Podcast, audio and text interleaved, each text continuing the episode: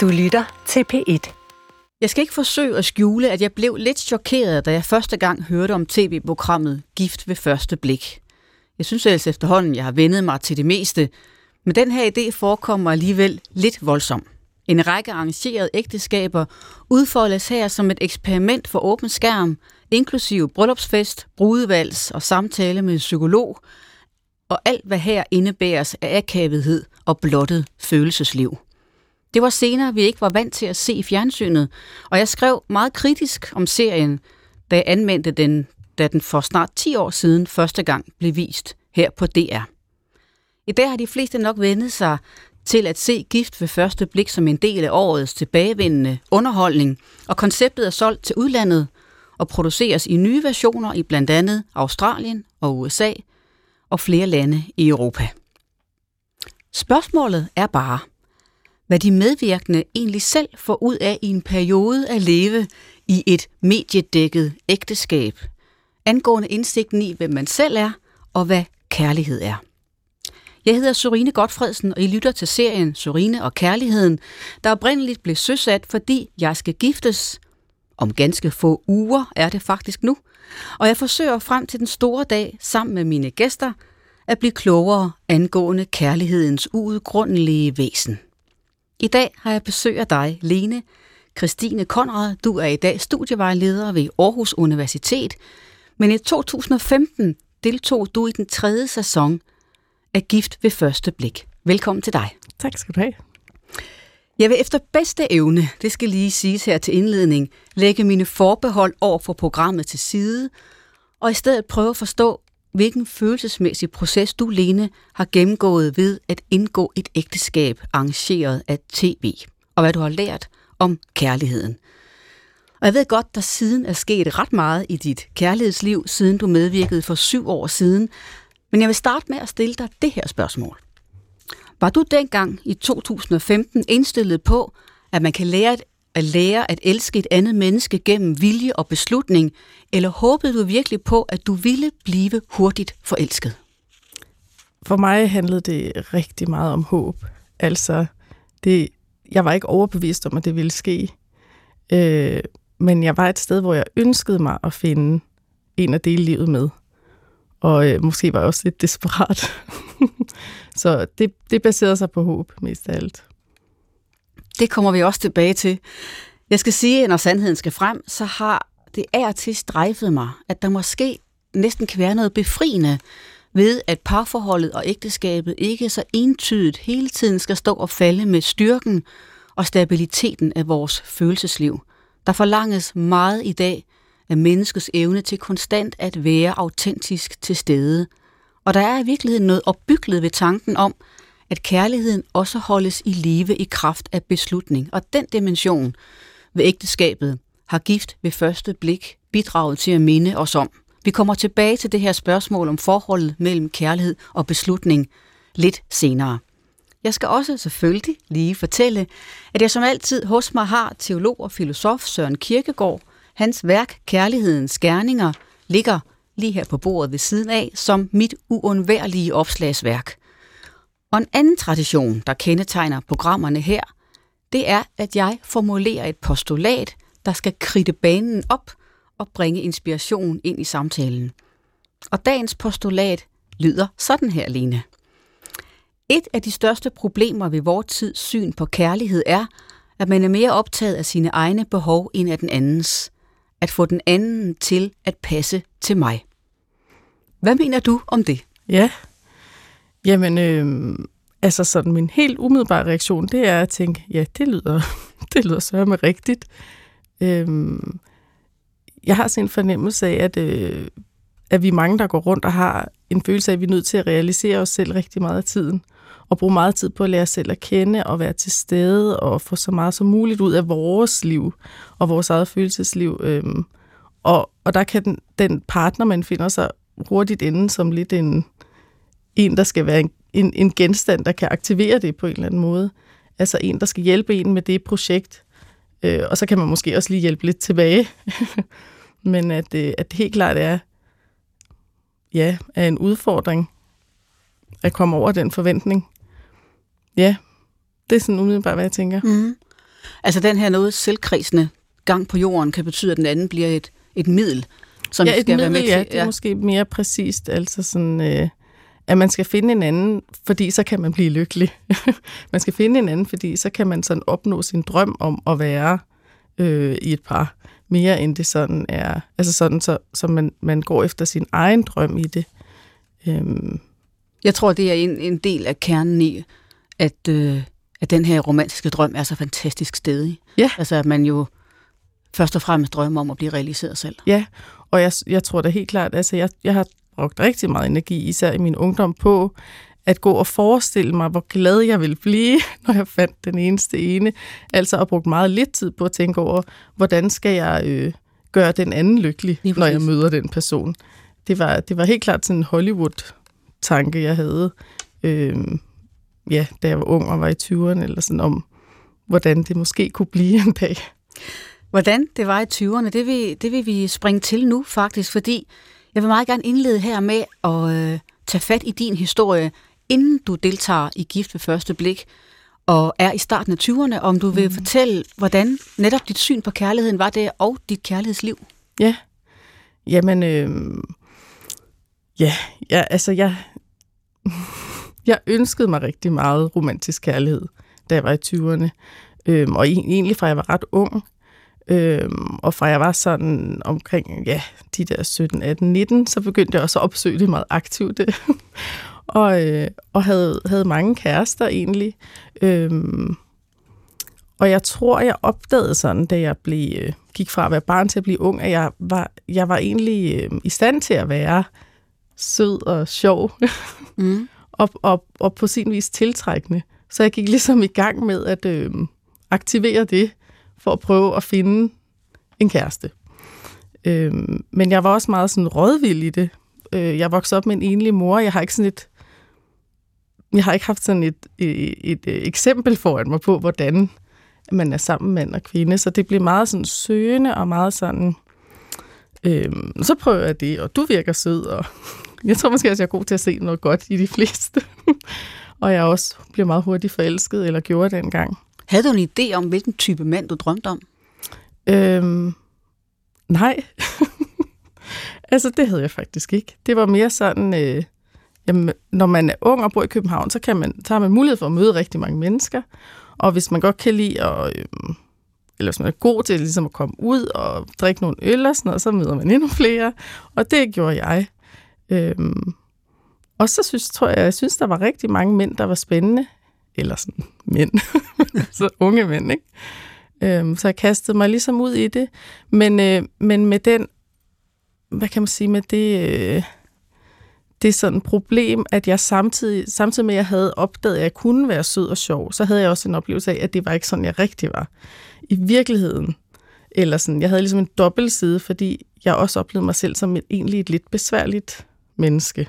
Altså en lidt for kompliceret type, som måske, når det ikke der lige var sjov og ballade og øl og sådan noget, så havde jeg måske tendens til at være ikke så glad, måske lidt trist, måske lidt melankolsk, måske meget sådan tvivlende øh, ja, og kritisk.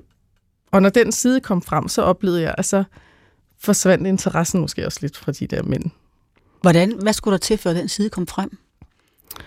Øh, det kom an på, hvor lang tid jeg ligesom kunne holde ud og være glad, tror jeg. Mm. Øhm, og, så, øh, og så tror jeg også, det hurtigt bliver lidt sådan en selvopfyldende profeti. Altså på en eller anden måde, efter, efter det var sket et par gange, så tror jeg, at jeg fik sådan en idé om, Nå, men lige nu går det meget godt, men hvornår opdager de, at jeg, jeg slet ikke er så nem? Og så, øh, og så tror jeg, så gik jeg måske lidt og holdt på mig selv, og det, det gik aldrig rigtig i længden. Og sådan, så på et tidspunkt så begyndte der at komme nogle konflikter. Jeg begyndte måske at stille nogle krav, eller udtrykke nogle ønsker til, at vi måske skulle have nogle andre typer af samtaler, eller at jeg skulle måske gerne ville ses lidt mere, og have lov til at være sur og ked. Men hvis du selv skal beskrive, hvad er, det, hvad er det ved dig, der er, du siger, du opdagede, at du nok var lidt mere besværlig mm. end kun sød og glad. Ja. Hvad er det ved dig, der er besværligt? Jamen altså, jeg tror, det er sådan, min, min, jeg har nærmest sådan en trang, tror jeg, til at grave lidt i, hvem er vi egentlig? og hvem bør vi være? Hvem bør jeg være? Hvem bør du være? Øhm, og og, og jeg, jeg oplever det egentlig selv som noget, der kan være ret tilfredsstillende, men jeg synes også tit, jeg har mødt, at andre synes, det var rigtig ubehageligt. Giver det mening? Jamen, er det fordi, du har sådan en ideal om, hvordan vi bør være, som man sådan skal stræbe efter? Øh, ikke så meget egentlig. Det er mere sådan den der selvundersøgelse, som jeg tror, jeg bliver draget af. Og så, og så, øh, og så tror jeg også, jeg har sådan, altså det, det er en forestilling om, at når man så går i gang med den, så vil det også vise sig på en eller anden måde, hvem man egentlig ønsker at være. Så du vil ind til sandheden om, hvem vi er inde i? Ja, sådan noget i den ja. Og det er der nogle mænd, der synes er trættende eller for meget? Ja, det tror jeg måske især mænd i starten af 20'erne synes, det er lidt voldsomt, eller også måske sidst i 20'erne. Og ja, det er sådan, jeg husker det i hvert fald. Så hvis du ved, du havde sådan nogle relationer der i den fase af dit liv, som stoppede, når du siger, når, så, så trak de mænd der sig lidt. Hvad er mønstret i det, hvis du skal beskrive hvad, hvad, hvad, din, dit reaktionsmønster i det? Hvordan vil du beskrive det? Øhm, altså, det er sådan... Øhm, starter et positivt sted, hvor jeg egentlig er glad og, og sådan... Øhm, og let om hjertet, eller sådan, og har mod på sådan at indgå noget nyt. Det, jeg startede mange ting op med de der mænd, ikke? Øh, og så ret hurtigt kommer den der tvivl, som jeg så hold, har holdt lidt for mig selv. Den der tvivl, vil de nu, kan de nu egentlig lide mig? Øhm, og jeg tror allerede der begynder der at komme en afstand. Og hvis, der så, øh, hvis vi så holdt sammen efter den der tvivl var opstået, hvis det ligesom holdt så længe, så begyndte det at blive slidsomt, fordi så begyndte jeg måske at prøve at udfordre ham lidt, og sådan, og begynde at være sådan lidt kritisk måske, og sådan, og ja. Og så, øh, og så, og så sådan, så endte jeg med, eller min følelse var i hvert fald, at jeg endte med at blive forladt. ja. ja. Var der ligheder mellem de her mænd? Øhm, det, altså, det har jeg faktisk svært ved at se. så utroligt nok. Altså, det var alle sammen sådan jo, altså, det var alle sammen sådan nogle øh, danske unge mænd på min egen alder, eller sådan kan man sige, ikke? ja. Sådan, ja, stort set. Så har du jo i en eller anden grad været i den fase, hvor du har set det der mønster gentage sig. Og så er det, at du så du beslutter dig for at, at optræde i det her tv-program, Gifte Første Blik. Ja. Hvordan fik du den idé? Jamen, øh, jeg havde set den første sæson, så jeg vidste godt, hvad det var. Og jeg havde snakket rigtig meget med øh, mine veninder om det. Altså, vi, vi øh, ud det råt, simpelthen. Synes, det var rigtig spændende. Øhm, og, så, øh, og så var jeg ligesom også kommet et sted hen, hvor jeg tror, jeg var måske blevet sådan lidt kynisk på en måde. Jeg oplevede lidt mig selv opføre mig på en måde, som, hvor jeg var så lidt i tvivl om, om, ja, om det var sådan forsvarligt. Og så, Hvad øh, mener du med kynisk? Jamen sådan lidt, når det kan jo også, altså, det dur jo, det dur ligesom ikke for mig med det her kærlighed, så måske kan jeg bare også lade være med at tage noget ansvar i det. Øhm, og måske starte nogle ting op, som jeg godt ved ikke overhovedet er holdbare, eller sådan, og ja, og, og, og som der ikke var nogen fremtid i, eller sådan, og der, hvor jeg egentlig godt vidste det fra starten af. Og så kom der, så tror jeg bare, jeg så sådan et reklamespot. Og det eneste, man skulle gøre, det var, at man skulle bare skrive en mail, hvor man bare skrev, hej, jeg vil gerne være med. Og så, så det krævede meget lidt. og så gik det i gang, så gik møllen ligesom i gang. Så fik jeg nogle spørgeskemaer tilsendt. Og jeg elsker jo sådan noget med at stille spørgsmål til mig selv. Ja, ja så du får da virkelig lov til at grænske ja. dig selv der, ja. Ja, det er sjovt, du siger optræde. Jeg siger altid deltage. Optræde i programmet, deltage i programmet, men det er nok et eller andet sted derimellem. Tænkte du undervejs i den her indledende fase, øh, det er nok ikke det klogeste, jeg kan gøre, eller var du bare med på, det ville du gerne? Jeg, jeg regnede slet ikke med, at det ville ske i rigtig lang tid. Det var jo sådan, det, jeg fik bare sådan nogle spørgeskemaer sendt på min mail, som jeg så sad, og det var meget sjovt at udfylde dem, og altså sådan, så der var lang tid, hvor jeg bare ikke tænkte, at det overhovedet var, havde noget med virkeligheden at gøre. Og så, øh, men så på et tidspunkt, så er der gået nogle måneder i den, og så at, så siger de til mig, de der castingfolk, at nu skal der komme en hjem og besøge mig, og se, hvordan jeg bor. Og så pludselig bliver jeg sådan, gud. Nu er det alvor. Ja, det er måske, måske vælger de mig. Eller måske har de fundet en til mig. Var jo også en måde at tænke, tænke det på. Ikke? Så der bliver jeg ret splittet, der var sådan, nej, det kan jeg sgu ikke. Det er jo helt sindssygt. Det kan jeg da ikke. Øh, men så, så tror jeg, jeg bliver overmandet af den der tanke, der hed, måske har de fundet en til mig. Måske har de simpelthen fundet en til mig. Det er jo simpelthen det, der er hele programmets ja. eventyrfortælling. Ja. At det rent faktisk kan lade sig gøre Ja. at sætte sig ned ved et skrivebord Ja. og sige, de to passer sammen. Ja. Vi kender jo alle sammen, der har fuldt serien øh, f- forløbet, hvor man så øh, bliver øh, øh, endeligt castet til det og kommer med og får at vide, at der er et match. Mm. Da du ved, nu har de fundet en til mig, mm. nu skal jeg med. Hvad tænkte du i den fase? Jamen, der, altså, der, der gik kun en uge, fra jeg fik det at vide til, brylluppet skulle være. Så det var, det var ret hektisk. Og jeg tror, jeg tænkte, jeg tænkte bare mest af alt, at det var helt vildt spændende. Og at, øh, altså, at jeg var bare spændt på at se, hvem det var.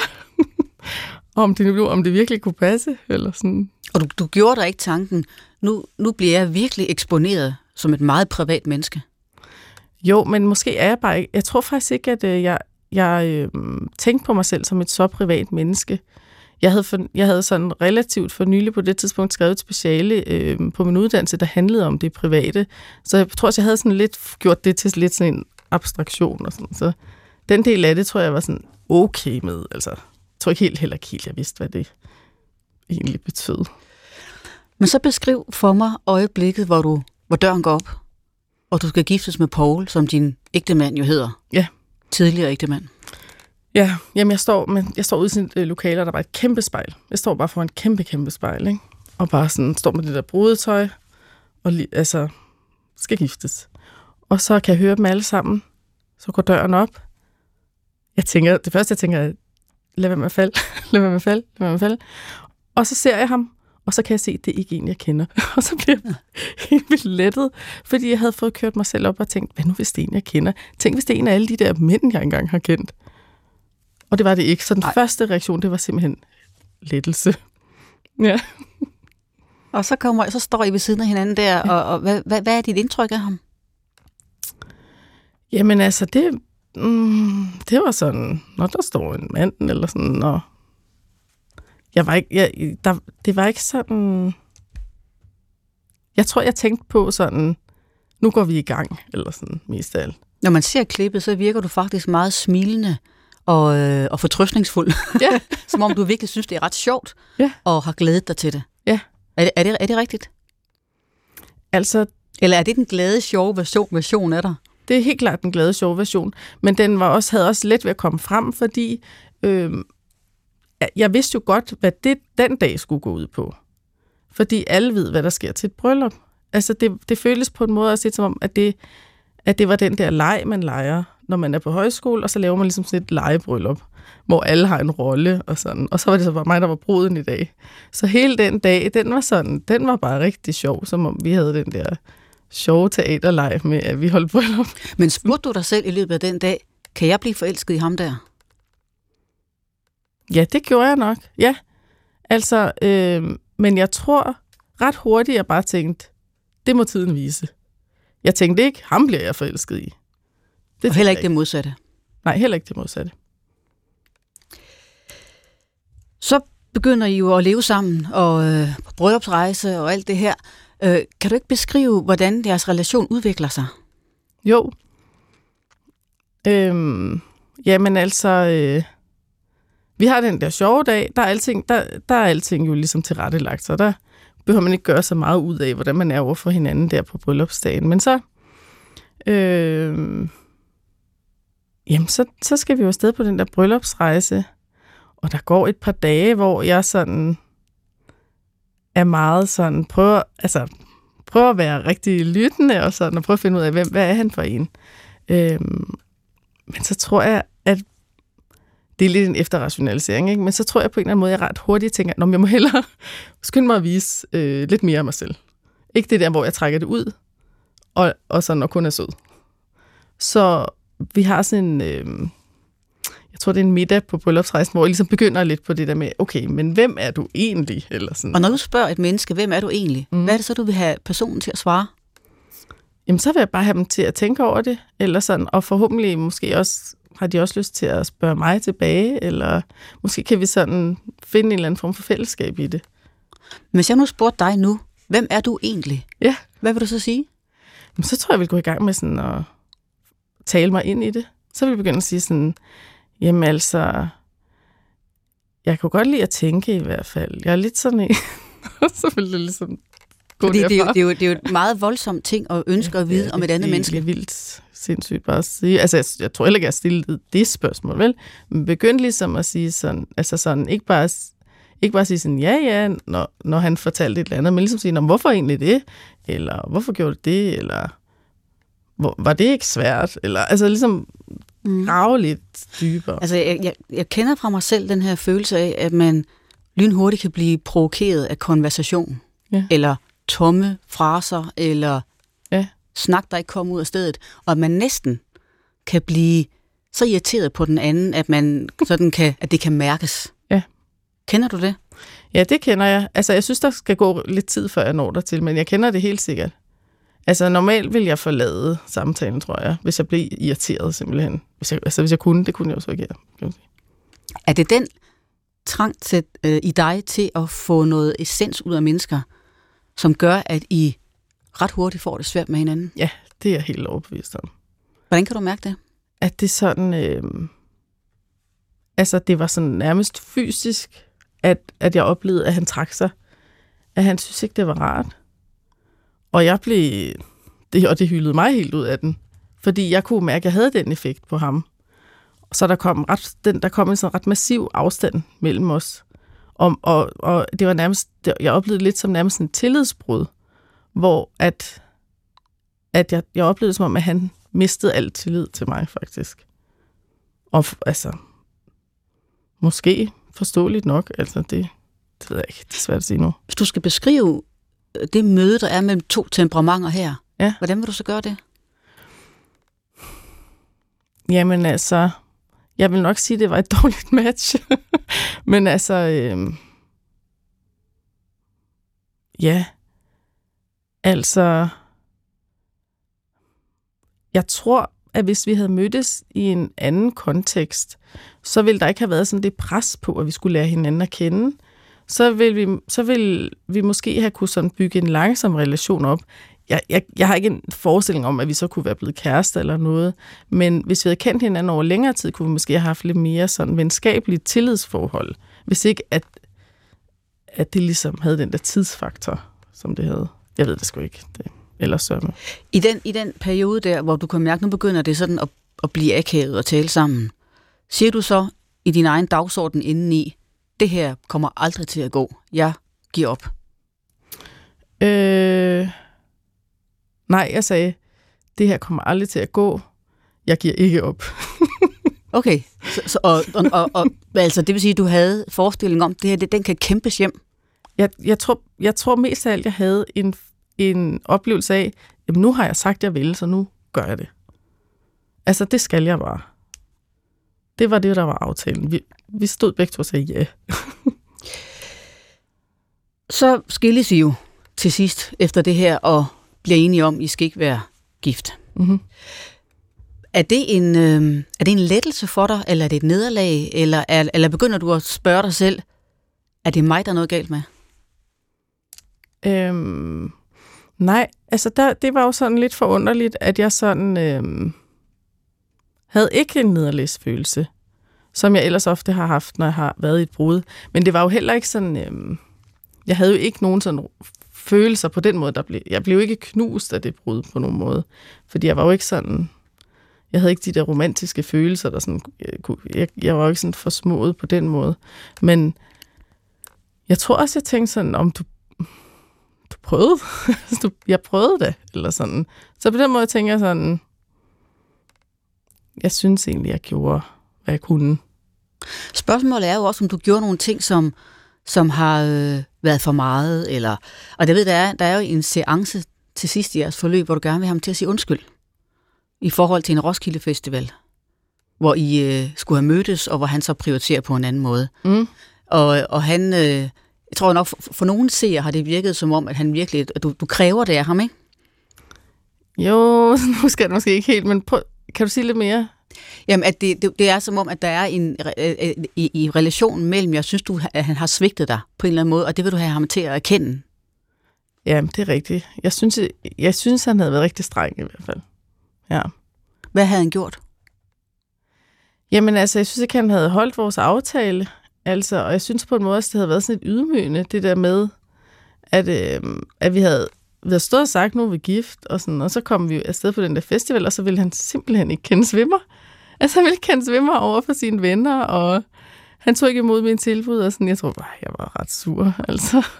Og hvad er det, der sker, når man øh, i dit tillidsbrud, eller han svigtede dig der, hvordan tolker du det? Er det så en indadvendt fornemmelse af, det, det er mig, der er noget galt med, eller øh, er det mere bebrejdelsen af ham, der fylder i dig? Øhm, på det tidspunkt, helt klart, mens jeg var i det, så var det sådan en bebrejdelse, der fyldte. Der var jeg sådan, der var det sådan, der var ikke noget til at vente ind af, kan man sige. Altså, de refleksioner var der også plads til, synes jeg. Jeg ved ikke lige, om de kom med i programmet, men på det tidspunkt lige der, så var jeg bare rigtig sur. Jeg synes, det var for dårligt, og jeg vil gerne sige til ham, at jeg synes, det var for dårligt. Eller sådan, ikke? Fordi noget af det, man jo spørger sig selv om, hvis man har et mønster i sit liv, enten mm. af forskellige art, men også i relationen til mænd eller partnere, det er jo det der, på et tidspunkt, så vil man jo spørge sig selv, er der noget i mig, der bliver ved med at fremprovokere mm. det samme ja. i andre? Ja. Spurgte du dig selv om det på det tidspunkt? Ja, altså øh, ikke lige der. Altså ikke lige der, hvor vi sidder der.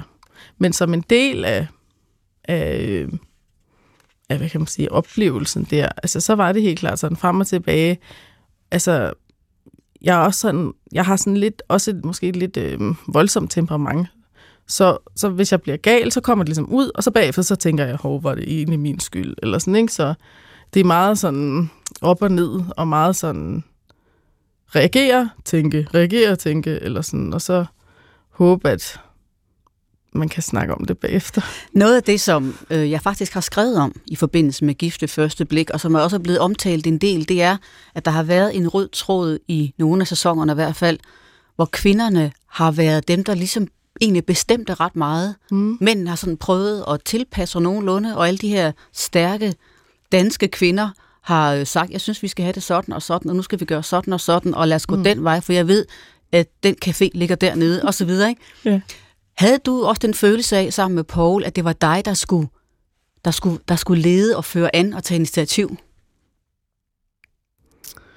Øhm, ja, jeg havde, jeg havde i hvert fald en oplevelse af, at jeg skulle tage initiativ til sådan at prøve at skabe kontakt.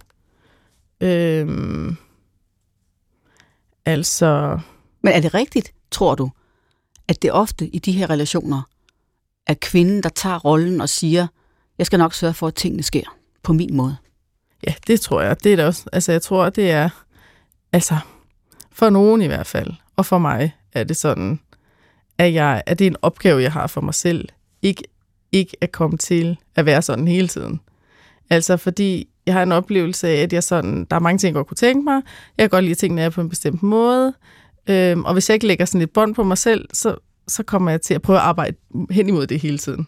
I stedet for at prøve at inddrage for eksempel min kæreste i, at det kan blive nogle fælles beslutninger. Mm. Så, og det, altså, det synes jeg, øh, jeg kan genkende også hos andre. Det mønster. Har du opfattet dig selv som dominerende? Øhm, ja, for eksempel i det der program, der synes jeg, jeg, jeg virkede ret dominerende.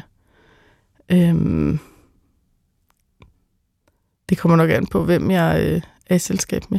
Men nu får du lige postulatet igen, fordi normalt så trækker jeg den til sidst i programmet, ja. men du får det nu, Okay. fordi det skal runde historien om dig og Paul af. Okay. Øh, nu læser jeg det højt for dig en gang til. Ja. Et af de største problemer med vores tids syn på kærlighed er, at man er mere optaget af sine egne behov end den andens. At få den anden til at passe til mig. Mm. Ja. Og hvis det skal relateres til øh, mit og Pauls eventyr, så må man jo sige, at øh, der tror jeg begge to, vi var i den båd hver for sig, at vi kunne godt tænke os, at den anden blev lidt mere ligesom os selv, og lidt havde måske lidt de samme ønsker, og kunne ligesom indfri de ønsker, vi havde hver især. Øhm, Men hvem, hvem var den dominerende part i den kamp der, om at få den anden til at passe til mig?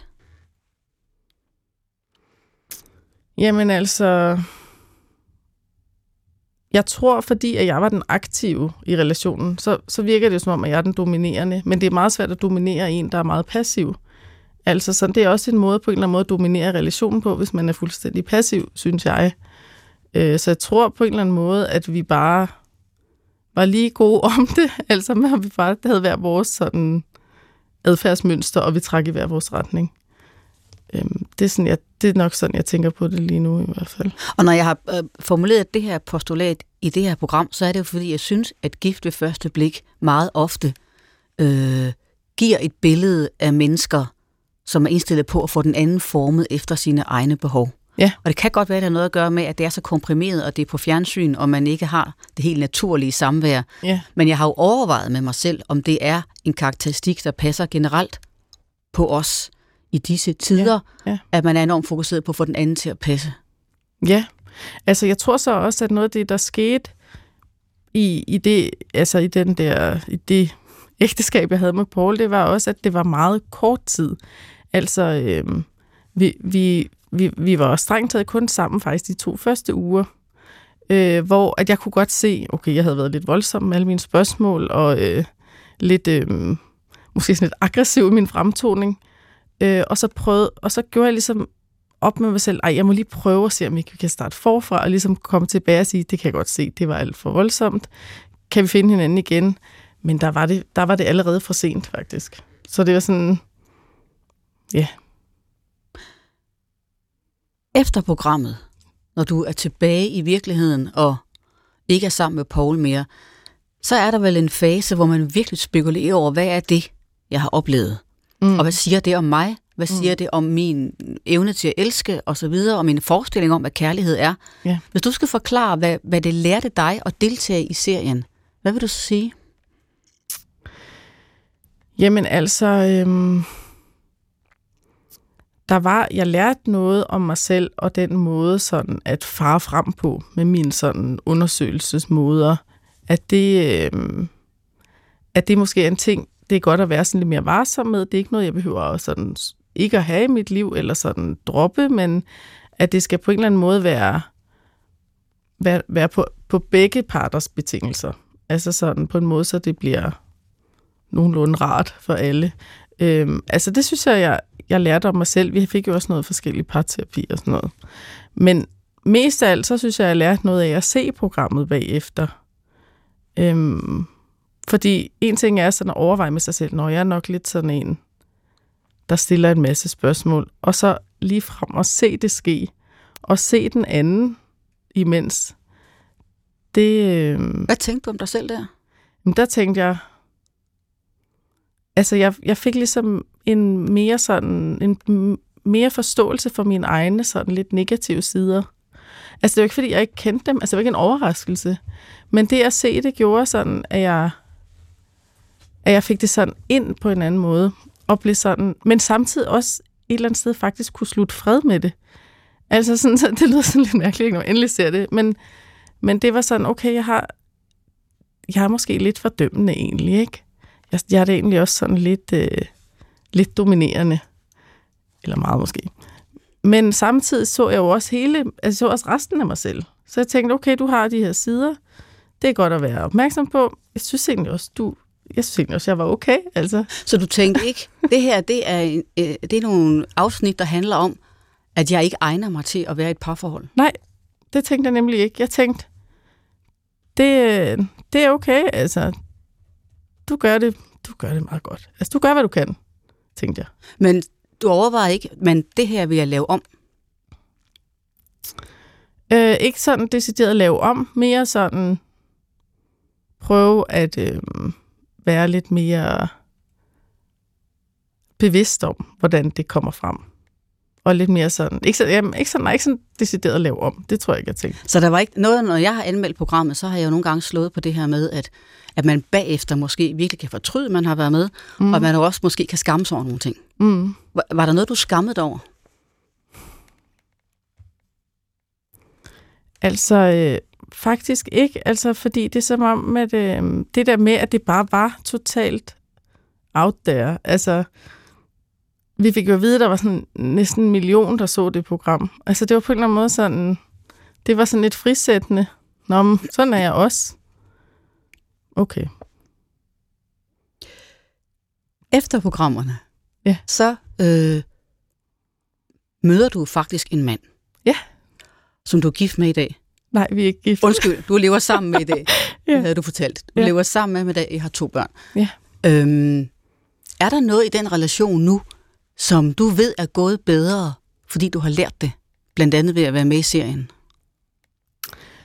Altså, øh, ja, altså det er helt klart min oplevelse, at det er gået bedre, fordi at jeg fik, ja, jeg fik det der sådan øh, mere øh, tydelige blik på mig selv og de både positive og negative sider, jeg rummer, eller sådan at det hjalp med ikke at lægge, ikke at, ikke at komme alt for meget ud i den der tvivl fra starten af, om det sådan, åh oh, nej, hvad nu, når han opdager, at jeg også kan være besværlig. Men han havde set dig i serien. Du mødte jo ham blandt andet, fordi han havde set dig i serien. Ja, altså sådan, jeg mødte ham i hvert fald, eller vi startede ligesom vores forhold op øh, det efterår, hvor serien blev sendt. Så han fik jo lov at se, altså ligesom sådan, en, han fik, han fik ligesom sit ja. preview. og det, det tror jeg egentlig også var befriende. Altså sådan, øh, det gav ligesom et andet udgangspunkt. Og så tror jeg også, altså bare det op til, altså det at deltage i programmet er jo på en måde det at stille sig frem og sige til alle, jeg vil rigtig gerne finde en at elske. Øh, jeg er alene, og jeg har ikke lyst til at være alene, eller sådan. Så den, den, den befrielse havde jeg jo også været igennem. Og, det, og den havde han jo også set, at det øh, var et ønske, jeg havde i mit liv. Så der var ikke sådan mulighed for, at vi kunne starte ud med det der, som rigtig mange af mine sådan, relationer har været med, hvor man sådan, nå, men nu prøver vi bare lige, og måske kan vi lige hinanden, måske kan vi ikke. Og sådan. Altså, vi startede ligesom ud et sted, hvor det var sådan, det er faktisk noget, jeg ønsker mig i livet. Og det gjorde han heldigvis også. Ja, og så øh, jeres første møde, det var så, var det efter, at du havde været, så var du færdig med programmet, ikke også? Jo, jo, altså program, eller optagelserne var slut, og programmet var i gang med at blive sendt. Og så mødtes vi ligesom på en, et stævnemøde. Og så var det, var det kærlighed ved første blik? Jamen, vi, altså, det var det næsten. Altså, det eneste, der gør det ikke, altså, fordi da jeg ser ham komme gående, den, den vi mødes sådan inde, inde i ved Cisternerne, det der udstillingssted. I Søndermarken, ja. Og jeg står og venter foran, og når lige den der tanke sådan, åh, kommer han nu ikke? Men så ser jeg ham komme gående, og den måde, jeg kan så tydeligt se det for mig stadig, han kommer gående, han kigger lige sådan lidt ned i jorden, lige ser lidt generet ud, og så kigger han op igen, og så, det var, det var faktisk lidt en følelse af kærlighed ved første blik. Altså det eneste er, at vi faktisk havde mødt hinanden en del år forinden. ja, men stadigvæk, det her var en anden Det var et situation. møde, ja. Da du så begyndte at se ham, og I blev kærester, var der så øjeblikke, hvor du sammenlignede det her med dit forhold til Paul? Og tog dig selv i noget måske? Altså, det er faktisk, det er faktisk noget, som jeg synes faktisk først er begyndt at komme her inden for de sidste par år, nu hvor vi virkelig har vendt os til hinanden, ikke? Altså sådan, så kan jeg godt se, okay, jeg, jeg har jo stadig de der tendenser til sådan, for eksempel at, at sådan, at jeg gerne vil have lidt flere ord, eller sådan, ikke? og synes, det faktisk ikke er helt godt nok, hvis ikke vi kan snakke lidt mere, og, eller måske gerne vil have, at tingene er på en bestemt måde, og sådan, øhm, det kan jeg godt lidt se komme i, altså, er der stadig. Men er du anderledes i et parforhold, end du var under, da serien blev optaget? Ja, altså for det første er vi jo, er vi jo sammen, og vi har valgt hinanden. Øhm, og, øhm, og vi har også egentlig talt meget om, at vi gerne vil arbejde på det. Altså og forsøgt at ja, tage alvorligt, at det er en opgave, vi har stillet os selv. Det med, at vi skal dele livet. Noget, man selvfølgelig helt oplagt vil spørge dig om, det er, er det dig, der er anderledes, eller er det fordi, han er en anden? Det kan godt nogle gange være svært at sondre fuldstændig Ja. mellem det. Jamen, det er begge dele, vil jeg sige. altså, øh, altså, nu ved jeg godt, jeg sagde, jeg synes ikke, at jeg vil ændre på noget efter programmet, men det der med en øget bevidsthed om sider af sig selv, det er vel også en ændring. Og sådan, øh, og så er han bare også en, en, en helt anden. Mm. Jeg sagde jo i indledningen, at vi skulle komme tilbage til det her med forholdet mellem beslutning og kærlighed. Ja. Og når man siger det, så siger man også kærlighedens gerninger, fordi en sætning, der går igen Mm. meget i den, i den bog, som jo handler både om kærlighed generelt, men sandelig også om den kristne næstekærlighed jo, mm. som kirkegård i allerhøjeste grad forbinder med pligt. Ja. Det er den her sætning, der lyder sådan her. Kun når det er pligt at elske, kun da er kærligheden for evigt betrykket mod enhver forandring, evigt frigjort i salig uafhængighed, evigt lykkelig, sikret mod fortvivlelse. Mm. Og det er jo fordi Kirkegaard han mener, at hvis kun kærligheden er baseret på vores følelsesliv, så bliver den sværmerisk og poetisk og forvirret. Men hvis den er grundet i en beslutning og en pligt i Kirkegaards verden over for Gud i sidste ende, men stadig en pligtfølelse, så er den sikret mod forandring. Mm. Når du siger, at du og din kæreste nu er indstillet på at arbejde på det, Mm. og du har din erfaring fra gift med første blik, hvor det jo ligesom ligger i konceptet, at det, det skal man arbejde på, fordi mm. det er meget svært at mødes, når man ikke kender hinanden. Mm. Hvad er din holdning i dag til det her med, hvad kærligheden egentlig holdes i live af? Jamen, altså, jeg synes, det, det er virkelig et, et rammende citat. Altså, det er sådan, jeg tænker på, på, øhm, på vores sådan liv sammen. Altså, nu er vi jo så ikke gift. Men altså, det, det øhm, altså, selvfølgelig er der også et element af lyst i det. Øh, men nu har vi været sammen i de der syv år, og vi er sådan lidt småbørnsramte, eller sådan, og har været det i nogle år. Og altså, øhm, jeg kan godt se, at alle de alle de fantastiske ting, der er ved min kæreste, dem er jeg begyndt at tage lidt for givet. Det er ligesom, det bliver lidt en del af baggrundstæppet nu. Øhm, og jeg sådan, øh, at, at jeg har faktisk en opgave, der handler om, at, øh, at vi skal blive ved med at have et godt liv sammen, og vi skal vælge hinanden fortsat. Og hvordan kommer pligten ind i det? Jamen det gør den, fordi jeg simpelthen skal finde motivationen til det et andet sted end den umiddelbare lyst. Mm. Altså, jeg skal sådan, øh, det skal hente det fra noget andet, og det, op, det, det tror jeg, det sådan, jeg tænker på pligt. det er, når man er tilskyndet af sin egen beslutning, eller hvad kan man sige, måske en lidt mere hellig forpligtelse, kan man jo også have. Det ved jeg ikke, om jeg har, men sådan. Når du tænker på den længsel efter romantik, som du havde, da du var i 20'erne, Mm. og så øh, tager udgangspunkt i, hvor du står nu, Ja. er, den, er det hele væk? Øhm, nej, altså det, det hele ikke, altså jeg har været forelsket så mange gange, og jeg synes ikke, at det har været, øhm, jeg synes ikke, det har været sådan, det har ikke føltes som nogen sunde, som noget, der egentlig var så sundt. Jeg var også meget forelsket i min kæreste i starten, men nu er vi et andet sted, hvor det ligesom er en, øhm, en mere sådan grundfæstet, sådan, jeg oplever det mere som sådan, at vi har en del af en sikkerhed med hinanden, om at vi sådan vi gør vores bedste for at hjælpe hinanden. Ja. Noget af det, der ramte mig meget, som, som du sagde tidligere, det er det her med, at man kan bevæge sig fra og drømme om at møde en, der gør en glad, Mm. til at erkende, eller få lyst til at kunne gøre en anden glad. Ja. Og det har jeg tænkt meget over det nu selv i mit eget forløb, hvor jeg snart skal giftes, og Ja. elsker min kommende mand meget højt, og har oplevet det her med, at der ikke er noget på jorden, jeg næsten ønsker mere, Nej. end at han er glad. Ja. Og det er faktisk noget af det mest markante, jeg har lært af de her programmer, jeg har Mhm. lavet, det er, at det er jo sådan en, en essens af, hvad kærlighed er. Det er jo Ja. et enormt ønske om at gøre den anden glad. Ja. Kan du, kan du mærke den bevægelse, at, det har, at den balance er typet? Det er et spændende spørgsmål. Altså, jeg har ikke tænkt på det så konkret. Men det taler, altså, jeg synes, det taler til mig. Altså, sådan, jeg kan godt genkende det. Jeg ved ikke, om, om jeg kan sige sådan, om der er jeg nu. Eller sådan, eller det er sådan, nu har jeg slet ikke det der ønske om, at han skal gøre, gøre mig glad. Det tror jeg stadig, jeg har. Øhm, men altså, men det, men det er rigtigt. Jeg synes, jeg henter virkelig meget energi til at tage beslutninger ud fra, altså fra den kilde, der er, hvad kan, hvordan kan jeg hjælpe ham? Hvad kan gøre ham glad? Altså, det er sådan en, øh, ja, det er som om, det er sådan en, øh, altså, et sted at hente energi fra, på en måde, eller sådan. Og hvad, og hvad gør det ved et menneske at bestræbe sig på at gøre en anden glad i din erfaring? Jamen, jeg synes, det er forløsende, at det sådan, øh, jeg tror, jeg har sådan en, en sådan lidt en dobbelt oplevelse af, at på den ene side, så har jeg den der kæmpe trang til sådan at udforske og, og leve rigtig meget i tankerne og analysere en hel masse og sætte ord på virkelig meget. Øh, og jeg har en følelse af, at der kommer noget tilfredshed ud af det. Mm. Men samtidig, så har jeg også nogle erfaringer, der handler om det med at, at være lidt mere, at være sådan øhm, ubevidst til stede på en måde, hvor at blikket er rettet ud af, på en måde, hvor det er, sådan en slags selvforglemmelse, som jeg synes er der, hvor jeg har en fornemmelse af, at det er virkelig der, der ligger noget lykke.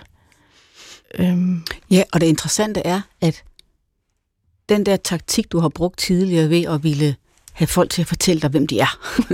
jeg kender det godt, det for mig selv. Ja. Det er jo en... Øh, det er, der er man jo netop utrolig bevidst om, hvem man selv er. Ja. I det øjeblik, Præcis. man udspørger. Fordi mm. man har brug for at vide det, og man vil gerne være en, der fremmer samtalen. Mm. Og det kan være enormt selvoptaget at sidde ja. og udspørge en anden. Selvom det lyder modsat, så er det i virkeligheden i høj grad en selv, man er optaget af i det, man spørger.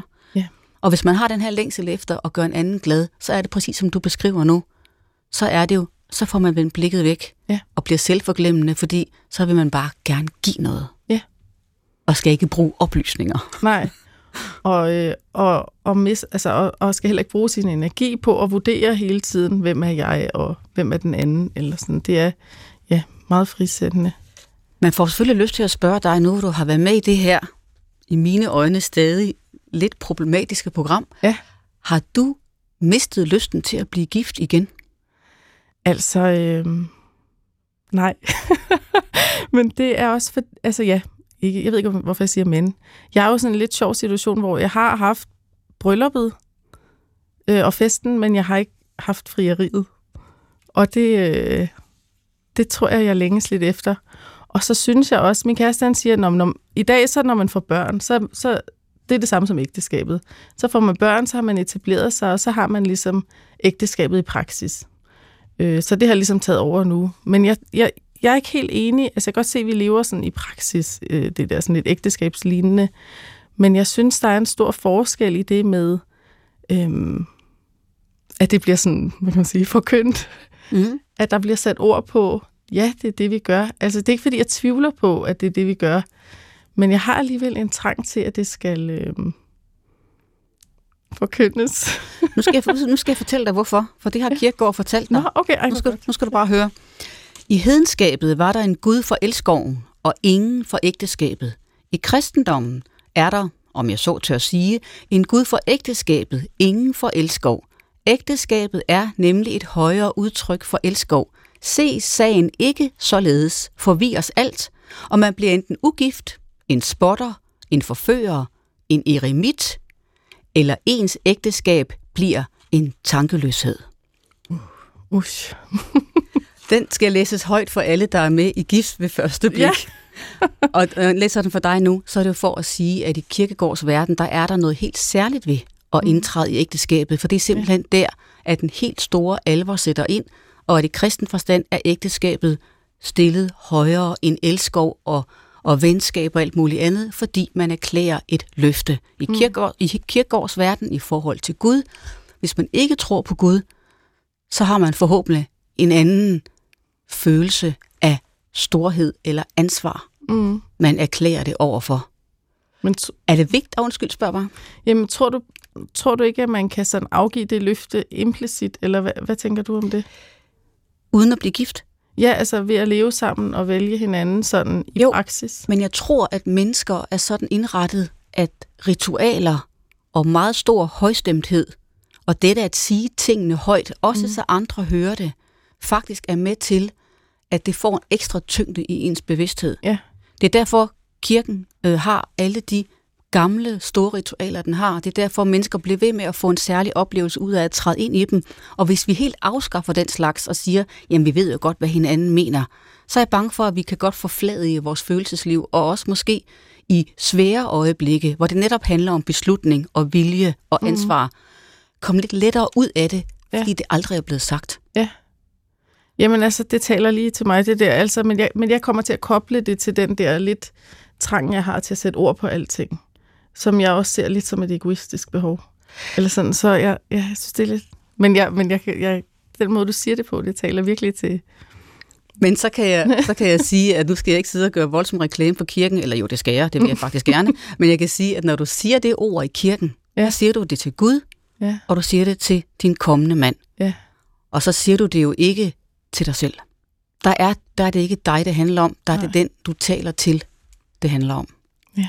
Det er derfor, så dit spørgsmål om, hvorfor det er vigtigt at blive gift, Mm. har jeg besvaret på den måde ved at Ja, sige, at ja. at sige tingene højt for de andres skyld, og i, og i forhold til Gud, hvis man Ja. tror på det, det er det, der er forskellen. Mm. Er det vigtigt for dig at stå der?